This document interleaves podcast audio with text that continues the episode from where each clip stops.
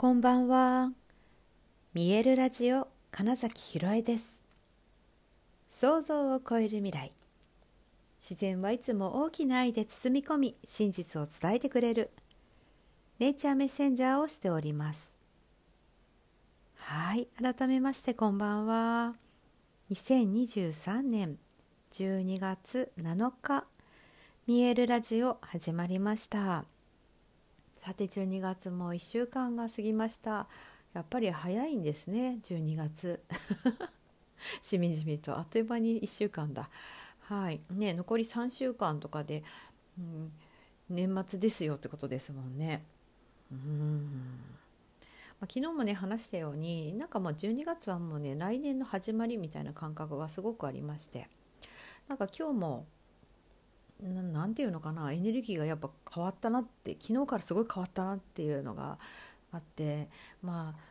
それにまつわるような出来事というかご報告を受けたりとかですね、えー、人とのやり取りっていうのがなんか分かりやすくストレートになったというような印象がありました。でだからこそ一個気になった部分というかなるほどみたいなことが一つありまして、まあ、自分もねやるやっちゃうことあるなっていう意味で、まあ、めちゃくちゃ気づかされたメッセージっていうのがあったんですけど一つねあの周りくどいなって思う時ってその人の本音がちゃんと伝わってないからなんだなってっていうことが分かりました。あの、まあ、そりゃそうなんですけどそりゃそうなんだ。回りくどいってことはなんかなんかでってなるじゃないですか。で何が言いたいのって、うん、なるんだけどその時にその感じたことというものが全く書かれてないとすごくなんだろうな何が言いたいんだろうなってこっちが探っちゃうっていう。そう。ということは実はですねその回りくどさの、うん、言葉数多くとかね例えばねなんかなんか説明多くなってる時っていうのはおそらくまず一つあるのが相手に分かってほしいと思いながら話してるっていうことがあります。はい、分かってほしい、うん、だから分かってよっていう意味で周りから固めていくというかね。でも本当はただ寂しいが言いたいとかね。なんか本当例えばですよ。あーとね大体まあそういう時ネガティブなえー、と感情のことが多いですね。うん、不安とか、うん、そう。ね、そういう恐れとかもねそうですけど。っていう時に、えー、一生懸命こう理由をつけるとか何かあのせいにしてみる的なこととか、直接自分とは一見関係なさそうなところの話をしてくるみたいなだからも余計ね相手にむしろ分かってほしいはずなのに全く分からないという状況を作り出しているんだなっていうことがあります。であとそのなんか回りくどいなんだろうなって言った時に、うん、思うのはなんか自分のだからその大体ネガティブな感情を抱えていることが多いので怒られるんじゃないかとか責められるんじゃないかとか、うん、そういうことなんですよねおそらくね。相手あの伝える時になんか遠回しになってしまったりするのってでもそんなことより「今困ってます」とかって言ってくれた方が きっと相手が「あどうしたの?」って素直に、うん、聞けるんですよね。だけどその強がってみたりとかそうなんか責められたくないから先に言い訳しとくとかなんかそういうことが起こっちゃって結局遠回しになってやっぱり何が言いたいのっていう ことになるんだなみたいなのが、うん、今日すごくね分かりやすかったんですよね。ああそういうことかみたいな。で、えー、まあ、それで言うとあきっと不安なんだなっていうのが何か心配か不安かを抱えているんだなっていうのは実はまあ汲み取っていたんですよね私はなんかそういったメッセージが来た時に。だけどすごく気持ち悪いなってまず感じたので、まあ、冷静にこうツッコミを入れてというかねあの質問させていただいてってことなんですけど。そういうことですか？これは何ですか?」みたいなね。あのコーチングの質問ヒアリングとまあ一緒ですけど。単純なシンプルな質問を投げかけて「あじゃあこうしましょうか」って言ってご提案したらあの分かりやすくなんか不安だったので安心しましたって来たんですよそのまま解決した時にね。うん、なので「あですよね」って そういうことですよねって、まあ、お返ししたんですけれども。でも最初に「いやちょっと不安なんです」ってって「で」って言ってその後にあるなんか提案とか、うん、他のことを知ってくれた方がこっちとしてはあのじゃあどうしようかっていうことをすごく早い段階で考えられるんですけど最初はその周りくどすぎて一瞬、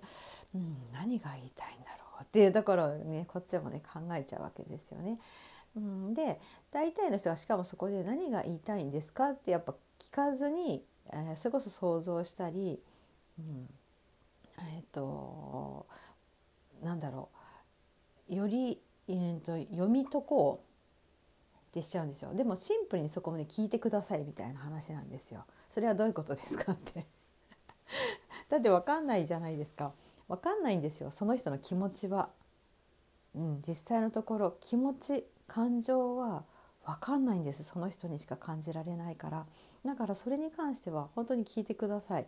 はい、今日は私は、えーと、違う形で聞き聞いて、えー、ちゃんと本人の口から、えー、その感情っていうのが出てきてあよかったなっていう、うん、風にあのちょっとね、えー、セッションみたいな感じでやり取りさせていただいたんですが。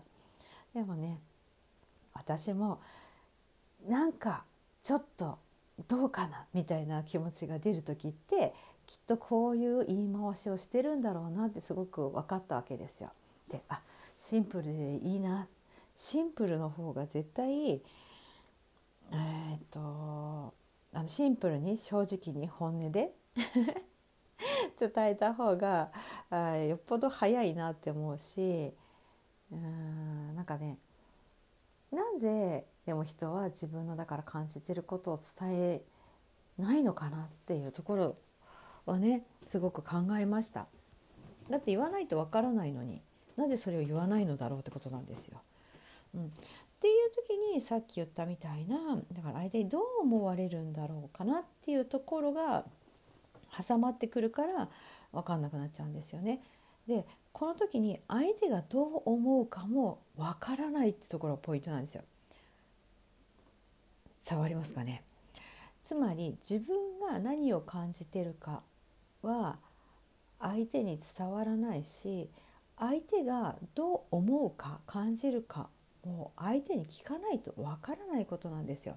だからその全くわからないことに対して、えー、想像力をどんなに駆使したところでわからないんですそれはね。だったらいいですか？だったら素直に今感じたこう感じましたっていうのを伝えるのがまず少なくとも自分の気持ちは相手に伝わりますよね。自分が感じたことはそのままちゃんと相手に伝わるんです。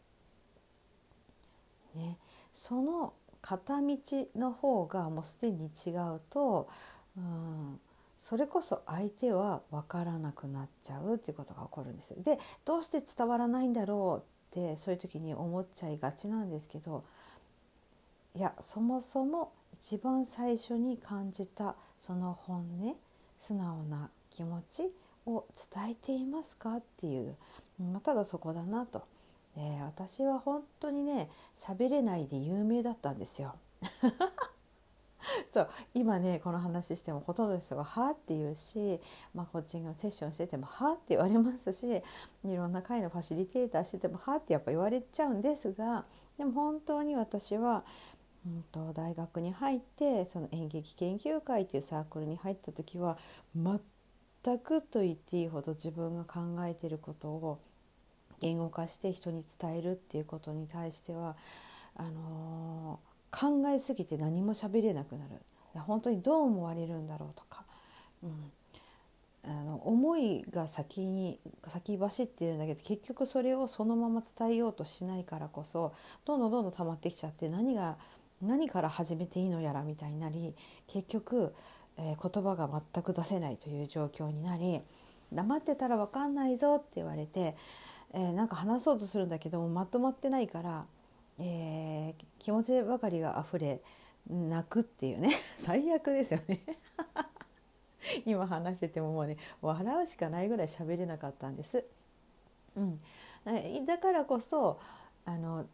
伝えないと喋らないと伝わらないんだっていうことをどんどんとその後に学んでいったわけだしどうやって出したらいいのかなっていうことはもうひたすら練習したんですよね要はね、うん。だからこそ誰かがその言いよどんだり悩ん悩んだり何か、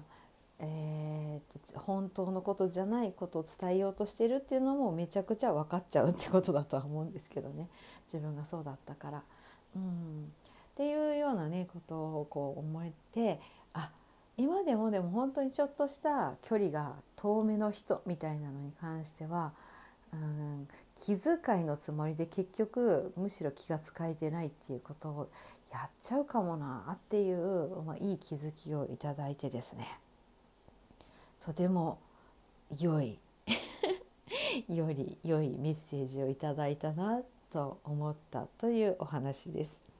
はいということで本日もご視聴くださりありがとうございました。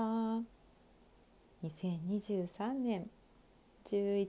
12月 7日見えるラジオ金崎ひろえでした。おやすみなさい。